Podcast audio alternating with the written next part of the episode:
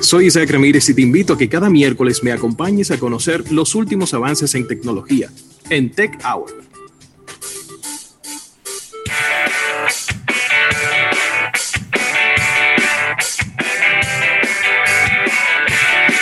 Y desde una galaxia muy lejana llega a este programa Almuerzo de Negocios. Este, un iluminado de la tecnología, Isaac Ramírez. ¿Cómo estás? Muy bien, buenas tardes. Después de una presentación así, usted no se puede sentir mal en ninguna forma. Así que. ¿Y qué, y qué, fue lo que pasó con el Polo Shell? no, pero, ey, ey, eso son cosas internas, eh, cuidado, eh, ¿qué pasó? Déjame de balancear, déjame de balancearte. Digo, yo no he dicho que Polo Shell, no, lo que pasó. no, no está bonito ese, está bonito ese. Lo que más me gusta es que tiene rojo. No, ustedes son escogidistas enfermos, o sea, eso no, no tiene nada que ver. Mira, déjame, déjame enviar, Isaac, un saludo muy afectuoso y sonriente a nuestro gran amigo Darío Martínez Valle, que te mandó un abrazo eh, y estaba gozando conmigo sobre estos temas del el oráculo tecnológico. Tú sabes que, Darío, tiene un humor. Tengo que llamar a Darío por teléfono para que me haga un lío en Twitter y yo arranque a sonar. Ay, ey, él te arma, un lío buenísimo. Sí, sí, sí, tengo que llamarlo. Lo voy a, esta tarde lo llamo. Ay, mi madre. Pero está preparado, ¿verdad? ¿Eh? Yo, yo tengo un lío de día a noche, más de 500 mensajes con los, los usuarios de, de, iPhone con Marciano a la cabeza. Ay, ay, ay, ay, ay, ay, ay, ay, ay, ay, ay, ay. Yo dije, porque, oye, espérate, ellos están emocionados, ¡ay, que la personalización! ¡Uy! Digo, yo déjame prender un, un, Galaxy S2 del 2011 que yo tengo aquí, a hacerle un print screen y decir que, que hay 14. Ay, ay, ay, ay, ay. Ay, ay, ay, ay, ay. Eso lo han puesto así en sí, los pobres. Está fuerte. Salud, mi amigo Marciano. Tú dices que, él vive de eso. que esas actualizaciones de los tiles y la cosa, que eso se ha convertido en algo mediático. Pero por Dios, Claro, en los Estados Unidos es algo mediático porque en Estados Unidos es un ecosistema Apple. Pero en Claro. ninguna otra parte del mundo se está hablando de eso. Nadie, Eso es verdad. nadie más. Eh, Y, y es la- y- y va el asunto, va el asunto porque, y para los que no lo, no lo saben, estamos hablando de que iOS 14 salió para los dispositivos Apple.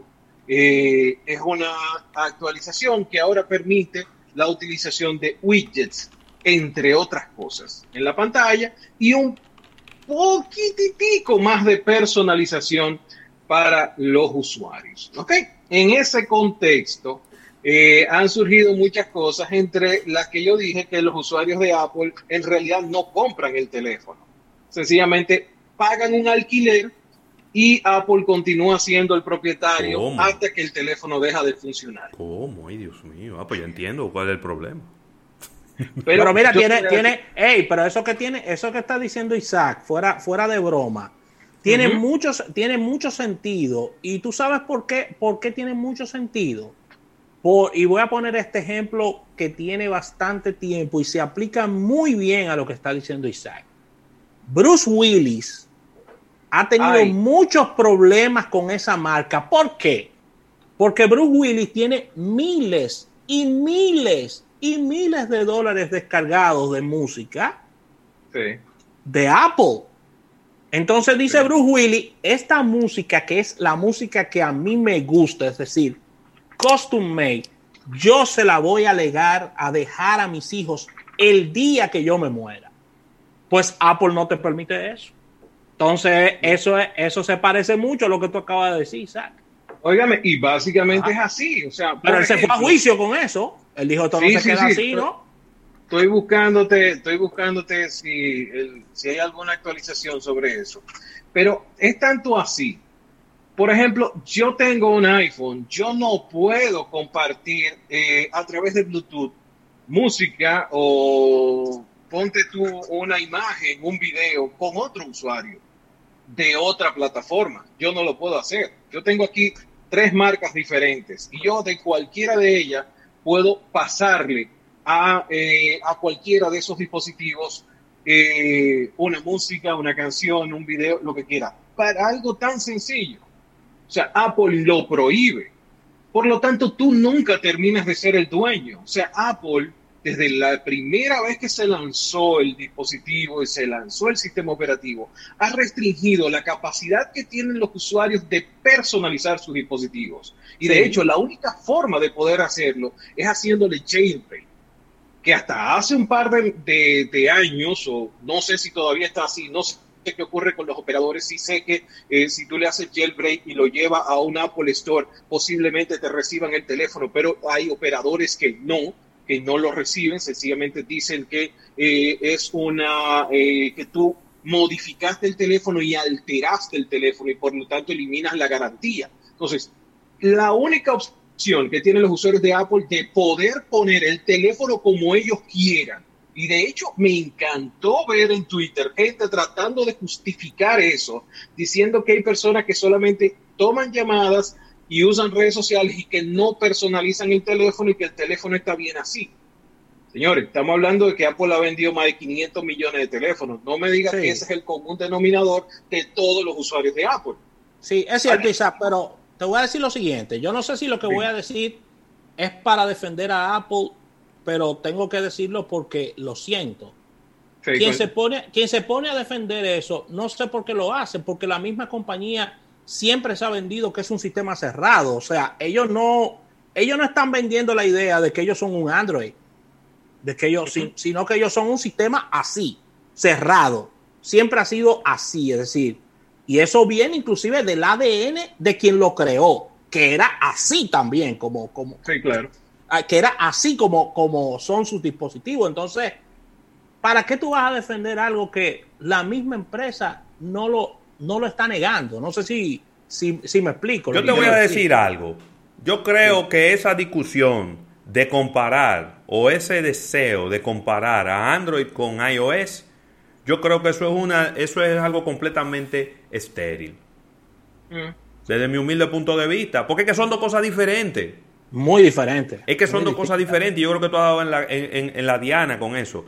iOS es un sistema cerrado. Sí. Y Android siempre fue un sistema abierto. Todo el tiempo. Entonces son dos cosas diferentes. Son sistemas operativos, pero son dos cosas completamente diferentes. Entonces déjense de estar comparando cuál es mejor, cuál es peor. Eso no tiene ningún sentido. ¿eh? No, pues no, es la comparación de cuál es mejor y cuál es peor. Mm. Es la comparación de qué sistema operativo da las libertades al usuario de utilizar su teléfono como él le dé la gana. Ah, no, pero que está claro que, que, si el, el abierto tiene que darte la, la posibilidad más fácil. Pero está bien, pero yo te estoy pagando lo mismo que le pago, eh, los mil dólares, mil cien, mil trescientos dólares que le pago a Android por un teléfono, te lo estoy pagando a Apple. Eh, no sé si me entiendo. O sea, yo como usuario, si, si fuera, el mundo fuera así, nosotros no exigiéramos que los vehículos fueran más eficientes, en términos de consumo de combustible, no exigiéramos, todavía estuviéramos utilizando bombillas incandescentes. Sí. Porque habían bombillas blancas de bajo consumo y habían bombillas incandescentes. Entonces, si como usuario no le exigimos a las marcas que yo quiero ser el propietario de mi teléfono, que yo quiero poder transferir la música que yo quiera, que si yo tengo música y alguien quiere esa música que yo compré, que yo pagué, yo puedo transferirla, cedérsela a otra persona utilizando el medio que a mí me dé la gana. Tú tienes toda la razón. Bluetooth. O sea, no, no sé si me estás entendiendo. No es una conversación, no es una conversación de si Android es mejor que iOS. No, no se trata de eso. se trata del usuario y de cuál es el fin que el usuario como tal le va a dar a su equipo. Pero si ojo, Isaac. como usuario, un, segundo, si como usuario, si como usuario, yo quiero cambiar completamente el diseño de mi teléfono por software, la marca no puede prohibírmelo. Recuérdense, señores, que estamos saliendo de un 2017, de 18 y 19, donde Apple demostró que ellos ralentizaban a propósito los equipos para obligar a los usuarios a tener que comprar un equipo nuevo. Cuando la actualización era tan simple como cambiar la batería, ya tienes un equipo rápido y a buena velocidad. Entonces, venimos de una empresa que a propósito le hace eso a sus usuarios. Y es ahí donde va el asunto con, con quizás poner un poco la comparativa de un lado de, otro. Lo, que sucede... Dime, te escucho. Lo que sucede, Isaac, es que ahí tú tienes que ver varias cosas. Si bien es cierto, es totalmente verdadero lo que dices, hay un tema agregado aquí que quizás algunas marcas están buscando llegar ahí, pero todavía le falta algunos pasos. Y es que Apple ha logrado lo que se conoce en marketing como estatus como estatus de, de, de cuando yo tengo un producto. Es decir, quien tiene un producto Apple, quien tiene un iPhone, inmediatamente piensa que tiene un estatus, que tiene, que tiene un producto totalmente premium. Y entonces, eso, todo lo que tú estás diciendo, que es muy cierto, vuelvo y te lo repito para que no creas que lo estoy negando, el consumidor no le da importancia porque él tiene un iPhone y ese es el teléfono que me representa, porque me da estatus, me da prestigio, me da el privilegio de que lo usan las Kim Kardashian, lo usan los grandes influencers. Ah, bueno, ahora usa BlackBerry, aunque usaba BlackBerry y tuiteaba de su iPhone, pero es otra historia. Pero lo que te quiero dejar dicho es que tú debes de tomar en cuenta ese comentario que ya dejó de ser un teléfono, si dejó, se, se convirtió en una especie de estilo de vida, es decir, todas las compañeritas del colegio tienen el iPhone, yo tengo que tener uno, aunque tal dispositivo que no sea ese tenga mejor cámara, no, es el iPhone que debo de tener, por un tema de estatus. Hay, hay, Eso es marketing. Esa es una, esa es una. La otra eh, que el amigo Marciano alegaba era que el teléfono, también había otra persona, no recuerdo, el teléfono retenía su valor por mucho más tiempo. ¿Cuántas compañías hay vendiendo iOS? Una. iOS. Una sola. Claro, una sola. No es lo mismo que Android. No, que imposible. Hay 223 compañías vendiendo Android. Entonces, cuando yo compro este Android y sale este Android, este deja de tener un valor. Baja automáticamente porque salió el nuevo. Entonces, en el, en el ecosistema de iOS, las actualizaciones son tan mínimas de un año a otro, de dos años a otro, que básicamente el teléfono sigue siendo el mismo que se compró. Ahora, hay un tema que sí, que yo les aplaudo a Apple y es el tema de las actualizaciones de software hasta este año, ninguna de las empresas como Google, Motorola, Lenovo, Samsung se habían comprometido en mantener al menos durante tres años más las actualizaciones de sus dispositivos hasta este 2020. Y todo el tiempo ha sido un dolor de cabeza en el caso de, eh, de los dispositivos Android. Ahora, hay un componente que no tiene Apple y que sí tienen los equipos Android. Vamos con él. Cuando yo compro este teléfono, ¿ok? Sale de la fábrica con Android, sí. que fabrica Google, sí. el sistema operativo que hace Google. ¿Ok? Cuando se le pasa ese sistema operativo, viene el dueño del teléfono, el que fabrica el equipo, y le pone su capa de personalización. Sí. ¿Ok? Ya le puso su capa de personalización. Para que luzca diferente. Para que luzca diferente y le agrega otras funcionalidades que no vienen con, Google. Que de hecho, eh, en la actualización, y cuando hablamos de eso hace dos semanas, de la actualización de Android 11, eh, enumeramos una cantidad impresionante de características que ahora se están incorporando, que lo tienen los teléfonos, por ejemplo, los Samsung, los Huawei, los, Lenovo, lo tienen desde hace muchos años. Entonces, ya yo tengo Android que salió de la fábrica, ¿verdad? De, Google. Ahora, lo cogió el fabricante, le puso sus cositas y lo manda al operador. Adivinen qué hace el operador. Le monta más personalización. Le mete otra personalización, le mete su software, le mete una cantidad de cosas. Ustedes sabían que con Apple no ocurre eso. No ocurre eso. Apple no permite que los operadores personalicen el software. No permite que le metan cosas al sistema operativo. ¿Están entendiendo? Entonces, ¿cuál es, ¿cuál es la situación? Apple es un solo. Apple fabrica el hardware, fabrica el software. Por lo tanto, tiene todas las ventajas. Es un solo fabricante. No puede, o sea, una telefónica no puede sencillamente prescindir de, ah, no, yo no voy a comprar Apple si tú no me dejas personalizar, porque es el único que vende Apple, es el único que tiene ese sistema operativo. Ahora, si de repente Alcatel me dice, no, yo no, yo no quiero que tú toques mi software. Ah, tú no quieres que tú toques. Ok, mira, Xiaomi, ven acá, eh, fulanito, ven acá, fulanito, ven acá. Y tengo 14 vendedores diferentes a los que sí voy a poder personalizar, a los que sí voy a poder meter 45 aplicaciones, aunque ralenticen el teléfono un 26%, como lo hace una operadora amiga de nosotros. O sea, esa diferencia es la que marca la diferencia a la hora de una actualización, a la hora de un sistema operativo que le llegue al usuario 3, 4, 5, hasta 5 años o 5 versiones del dispositivo. Eso no lo tiene Apple. Esos problemas no lo tiene Apple. Por lo tanto, el tema se cae básicamente enseguida de la, de la mata, porque es completamente diferente. La buena noticia que yo te tengo, Isaac, que nos vamos para el break, es que ese lío contigo sigue en redes sociales. Lo bueno es que yo sé que tú estás preparado para eso y para más, porque te van a estar diciendo cosas.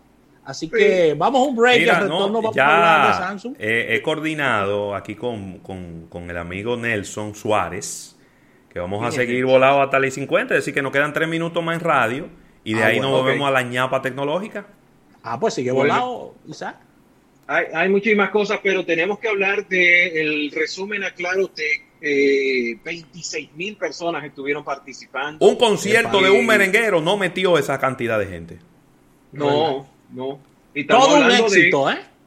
Sí, definitivamente. Yo creo que esto, eh, eh, para, primero en la situación que se dio, que era en medio de toda esta pandemia, algo, algo muy interesante, y, escuchando las palabras del CEO de, del señor Viesca, de Claro, eh, en menos de una semana, Claro tenía el 70% de la gente de ellos trabajando desde la casa. O sea, yo no, el despliegue fue inmediato. Así que armar Claro de verdad con el tema de, este, de, precisamente de la educación, porque si se hubieran ido por el tema de la salud, que, que como que eso iba a estar muy diluido.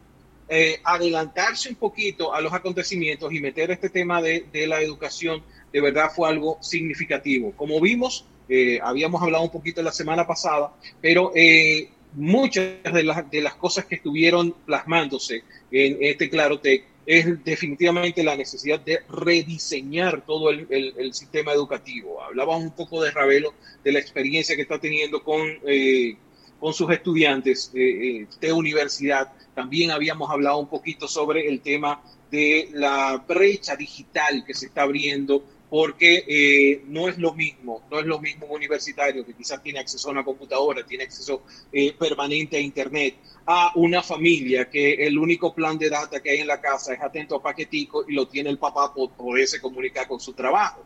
Imagínate que ese plan de data lo cojan para hacer videollamadas todos los días en reuniones online. Entonces, eh, hay como que replantear todo el asunto. Incluso uno de los expositores decía algo que me pareció genial y, que ojalá y en algún punto se esté ponderando, y era que las aplicaciones dedicadas para eh, el entorno en línea de educación, entiéndase, no vamos a, incluir Zoom, pero eh, quizás hay aplicaciones bien identificadas para la educación a distancia, que esas, esas aplicaciones pudieran acceder a Internet sin que se facturara ese, ese, esa data o ese, esa, ah, ese consumo. Eso, eso sería, sería algo interesante. Yo creo que relajaría un poco más el tema del impacto que tienen los bolsillos dominicanos a personas de, bajos ingresos el tema de tener internet y de, tener que comprar computadoras o tener que comprar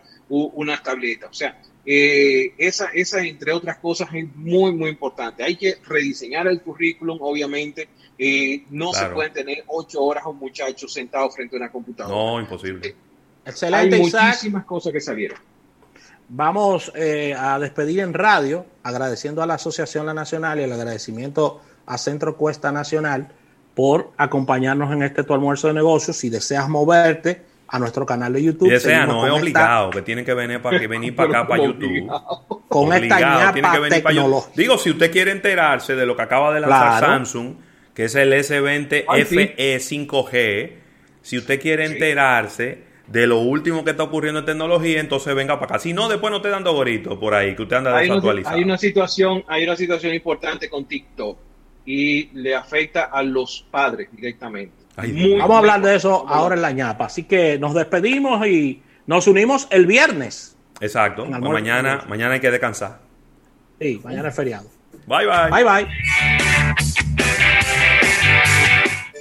Oh. Oh. Oh, ¿y qué pasó? Ya llegamos. Es un anuncio que comienza así, Isaac. Isaac, quiero que me, me pongas en agenda tu análisis sobre una nueva fecha que estuve leyendo del Mobile World Congress, que ha, movido, ha movido la fecha y lejos que lo mandaron eso. Lo movieron para verano. Eso es julio. De, julio. Lo mejor que hicieron, ¿eh? Buena idea.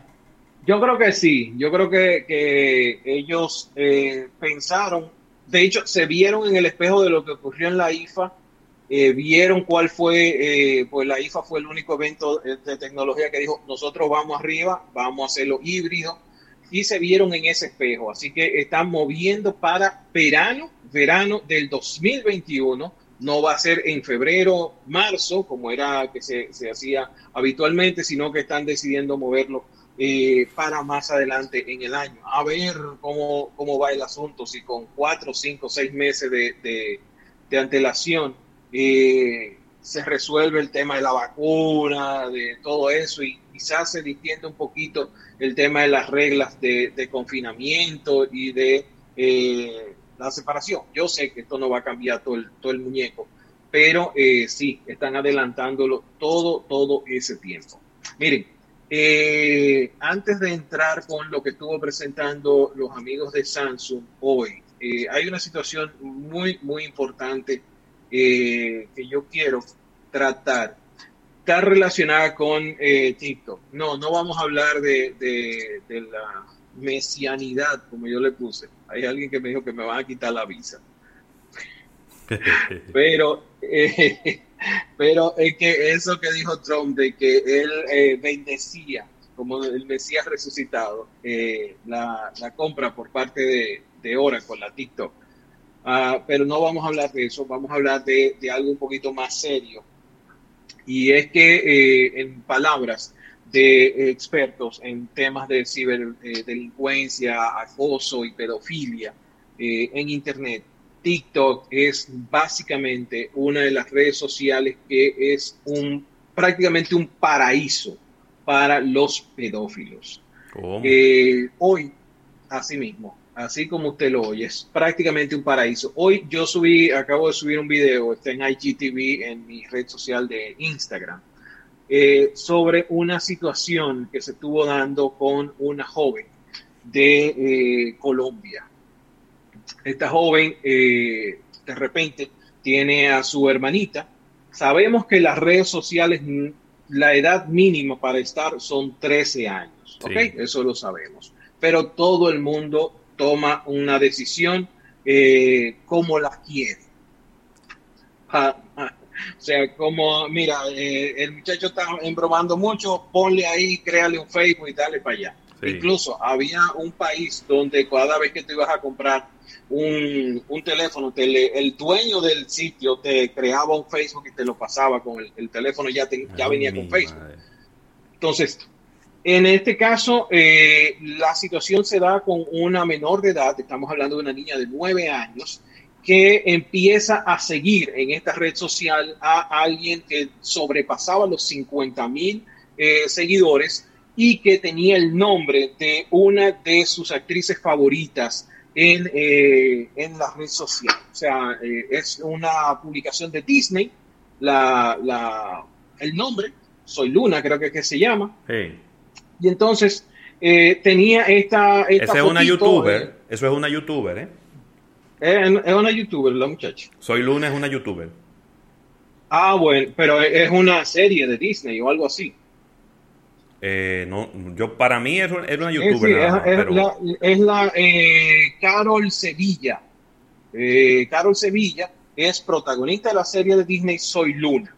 Ok, el usuario en Instagram, en TikTok, era así mismo, Carol Sevilla, raya abajo, Luna dos, ¿ok? Y entonces, ¿qué era lo que ocurría? Cuando empezabas a seguirlo, el usuario te seguía prácticamente de una vez si eras hembra, si eras una niña. Y entonces te decía que ellos estaban haciendo un challenge de cinco etapas. Te podías ganar dinero, dólares, imagínate tú hablarle a un latinoamericano de dólares, enseguida abre los ojos, eh, dólares, ropa de la marca, eh, con eh, estatuilla del fans, muñecos del fan, etcétera, e incluso patines, cámaras fotográficas, móviles, lo que sea, le vendían un sueño grandísimo, pero tenía que empezar para ganar o para participar a enviarle videos y fotografías íntimas. Oh. Literalmente los individuos le decían cómo tenía que hacerse la foto. Mira, bájate los pantalones, hazte una foto así, hazte una fotito así, eh, muestra tal o cual cosa. Y entonces el challenge de hoy es que me muestre tal cosita. El challenge de hoy es que te ponga en tal posición. Y todo, o lo más importante, era que no podía decirle a los padres qué era lo que estaba ocurriendo o cuál era el challenge. Eh, afortunadamente la niña fue y se lo comunicó a los padres, eh, la joven que es que hace la, la, la denuncia, en, eh, lo hizo hace cuatro días en su cuenta de, de Twitter, se llama Carolina Hernández.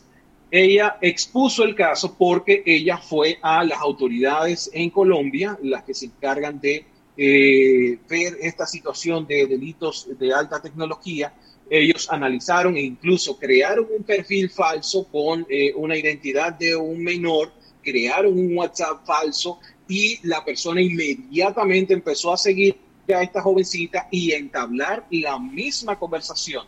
Hey, ¿quieres ganarte eh, un, el último iPhone? ¿Quieres ganarte tal cosa? Eh, ingresa a este challenge que tenemos, etcétera, etcétera, etcétera. Ahora, ocurre algo. Es un delito digital, pero no se afectó de forma física a la persona. Por lo tanto, en Colombia dejaron eso así porque el número estaba registrado fuera del país.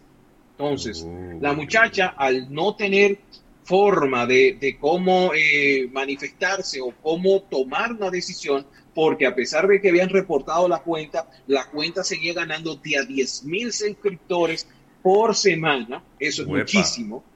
Entonces, en un momento cuando ella hace el primer reporte, la cuenta tenía unos 25 mil, a la semana siguiente tenía 35 mil, 45 mil, 50 mil, o sea, porque se iba regando la voz de que esa cuenta tenía un concurso que estaba regalando el último iPhone, para que tengan una idea. Entonces, lo que hace esta joven es exponer esta red de, pedófilos y, que estaba utilizando esta red social para colectar fotografías y videos e información personal de los padres, de la familia. Eh, mira, venga, eh, ahora te vamos a pedir que ingreses tu tarjeta de crédito para probar si tus padres eh, autorizaron esto. Entonces, yo creo que hay que tener cuidado yo creo, que lo hemos dicho 10, 20, 300 millones de veces, nuestros niños están expuestos a una Internet que tiene más de 3 mil millones de usuarios. Ahí hay de todo. Y básicamente las redes sociales nuevas, las redes sociales activas que tienen muchos suscriptores, tienden a ser este, esta especie de canal para que delincuentes vayan a ellas a estafar o en este caso a eh, pedófilos a colectar eh, material para su situación mental. El pedófilo es un enfermo mental, una persona, un criminal primero que todo. Claro. Entonces, eh, monitorear qué están haciendo sus hijos en redes sociales, sobre todo si no tienen la edad que exige la red social para usted crear un perfil, es algo muy, muy importante que usted debe ponerle atención. No es solamente dejar el muchacho con una tablet el día entero conectados, entrando, sabrá Dios qué tipo de contenido. Porque quizás a veces colocamos esos niños, por ejemplo, ah, no, que YouTube Kids es un contenido curado Sabemos las situaciones que tiene YouTube Kids, donde hay unos individuos se dedican a hacer muñequitos idénticos a los originales y ponen esos muñequitos en situaciones sexuales, eh, esos muñequitos en situaciones de abuso, de bullying y una cantidad de cosas. Y eso es lo que está absorbiendo el niño. O sea, si mi superhéroe de repente aparece vestido de homosexual besando a otro, eh, otra persona, no, es algo que a mí me interese que mi niño esté viendo, pero está en YouTube Kids y se supone que es una plataforma segura. O sea, tiene muchos problemas YouTube Kids y eso lo hemos reportado en, sin número de ocasiones. Así que el mensaje detrás de todo esto, vayan, vayan a, a mi usuario, es arroba Isaac Ramírez en Instagram vayan, vean el testimonio de la voz de ella, lo perturbada que se oye esa joven. El, evento pasó hace un mes y hasta hace cuatro días ella tuvo la fuerza para poder eh, eh, contar esa historia y de lo que ocurrió. Obviamente se ve aún eh, un mes después perturbada por lo que pudo ocurrir. Imagínense las fotos de, de su hermanita en medio de una red social, fotos, videos personales, sexuales en una red social de pedófilos. Es algo que nadie quiere ni siquiera imaginárselo. Eh, y entonces yo, yo les invito a que vean eso, porque quizás nosotros hablamos de tecnología y la tecnología es bonita y hay muchas cosas chulas que están saliendo todos los días, como lo que viene a continuación, pero tiene un componente, tiene un componente que realmente nosotros como padres debemos estar conscientes de eh, lo que está ocurriendo y de las cosas que realmente están pasando en Internet. Que a veces queremos taparnos con un dedo, ah, eso no pasa ahí, que eso no le va a pasar a mi hijo. Tú no sabes. Porque sencillamente tú no estás viendo que él está entrando, a dónde está accediendo. Si una red social, ah, no, que él nada más se pasa el día entero en TikTok. Sí, pero esa red social puede estar mandándole un enlace donde él esté dando información de ustedes. Entonces, vamos a, a cuidarnos un poquito más, vamos a ponerle más atención a lo que está ocurriendo con nuestros hijos en el Internet. Así que muchísimo, muchísimo ojo con eso. Dale. Samsung S20 Fan Edition. Fan Edition. Eh, Isaac, ¿alguien había lanzado un Fan Edition anteriormente? Eh, hay Special Edition. Oppo McLaren que tiene, se hizo una tirada. Eh, sí. Hizo una tirada especial con el teléfono que venía en leather y tenía. Sí, sí, pero eso es como vainita, vainita lujo. Pero este es, se supone, lo que pude entender de la presentación es, escogimos cuáles son las características que quieren nuestros usuarios y se la pusimos toda a un teléfono. Y dijimos, vamos a ponerla al precio mejor, al precio más atractivo que podamos. Es más o menos como el concepto de lo que entendí del Fan Edition. Es, exactamente eso. Eh, normalmente, recuérdense que la línea S20 vino con tres teléfonos, el S20, S20 Plus y S20 Ultra. Ok, hay personas que sencillamente descartaron el S20 Ultra por un tema de precio. Entonces se quedaron con dos modelos, o el S20 o el S20 Plus. El S20 Plus seguía teniendo un componente de precio muy, muy alto. Sin embargo, las características del S20 no eran tan atractivas para ok, me voy a optar por un teléfono más económico, pero es que, es que no, es que me le falta algo, me le falta algo. Entonces es precisamente donde encaja este nuevo eh, Fan Edition. Es entre el S20 y el S20 Plus. En términos de eh, precio, estamos hablando de un teléfono que va a estar costando 700 dólares. Eso es 300 dólares menos que la versión 5G eh, del Galaxy S20, así que ya de entrada eh, tienes un muy, muy buen, eh, un muy buen teléfono. En términos de configuración van a venir dos versiones, una que es el S20 ah, Fan Edition 5G, ¿ok? Que ese quizás justifica el precio, que al final vamos a hablar de eso. Ese no es, la versión Snapdragon 865, no es la versión Plus, ¿ok? Por algún lado hay que recortar para que quede en precio, pero eh, va a venir también una versión Exynos con la 990. Esa va a venir 4G LTE. Así que hasta ahí está bien. El tema de los colores es cualquier cantidad de colores que usted se pueda ¿Seis colores? Estamos hablando de seis, colores. seis colores. Rojo, naranja, lavanda, menta, azul marino y blanco. Y son unos colores como cloud.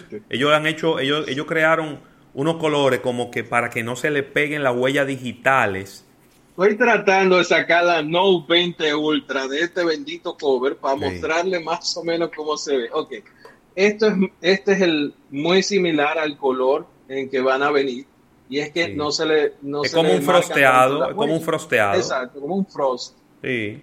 Como un frost. Está, está muy bonito, de verdad. Vi los teléfonos muy bonitos, muy orientados al tema eh, joven.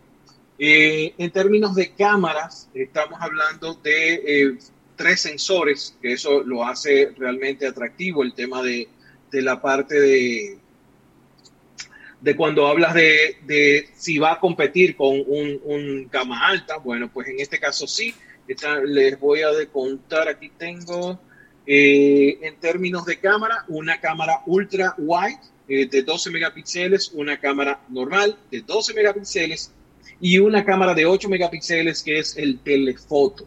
Ese va a permitir un zoom óptico hasta 3x. Eso significa que en híbrido o digital vas a poder llegar hasta las 30x. Las 30x para mí está muy bien.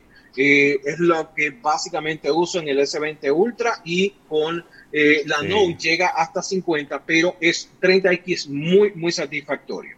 Viene con estabilización óptica de imagen, que eso significa que tú vas a poder básicamente mover el teléfono así y la imagen va a mantenerse estable si estás grabando un video o estás haciendo algo similar.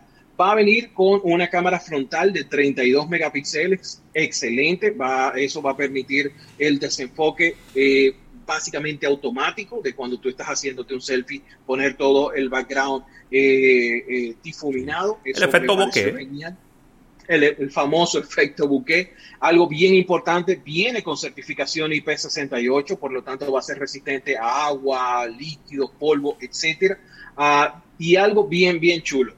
Viene con una tasa de refresco de 120 Hz, al igual que viene con el Galaxy eh, S20 Ultra. Así que la pantalla se va a refrescar dos veces. Vas a tener esa, esa ah, como vaselina, esa fluidez eh, eh, para poder ver tus contenidos. Así que eso es muy interesante. Ahora ocurre algo y es que van a bajar la resolución a 1080p. Porque para mí esto le quedó bien, por un lado cuando tú estás usando, por ejemplo, en el caso del teléfono que estamos usando para la transmisión, es el S20 Ultra, ¿ok?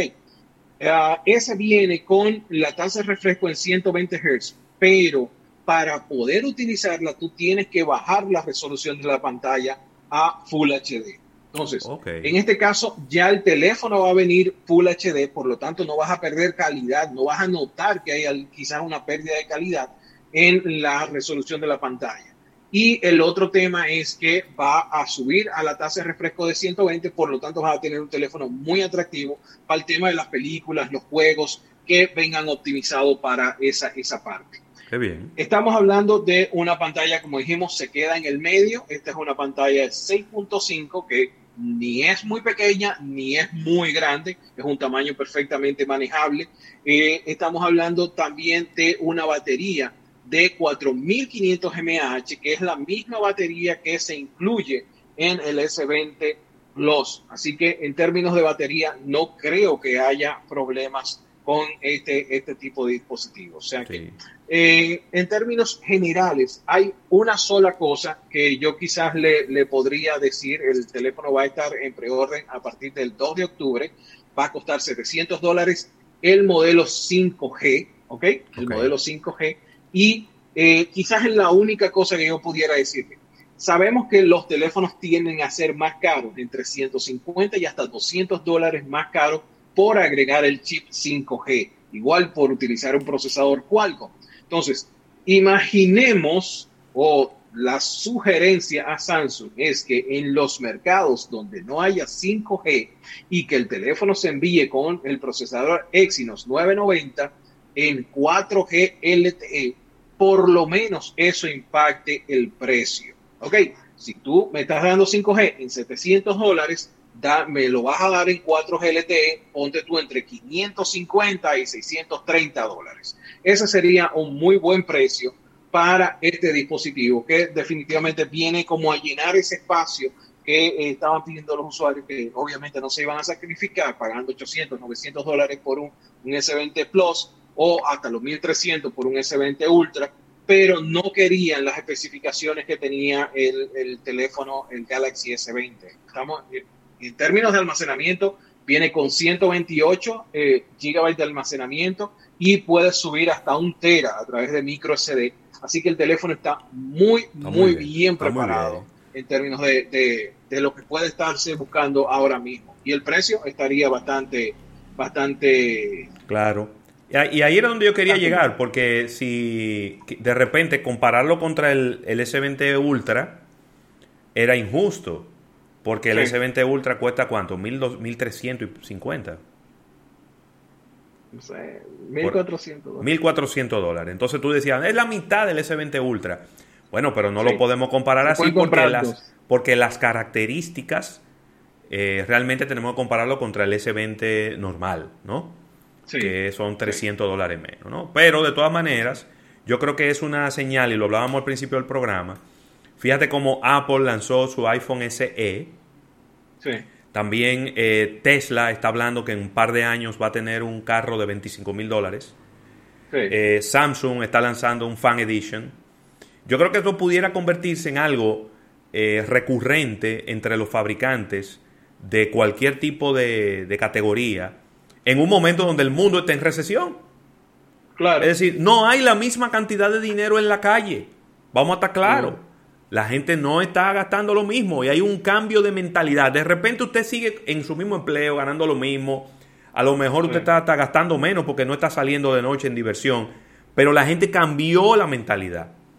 Y quizás ahora se le hace un poco más difícil agarrar y decir, déjame sacarme estos 1.400 dólares del bolsillo para comprarme un teléfono.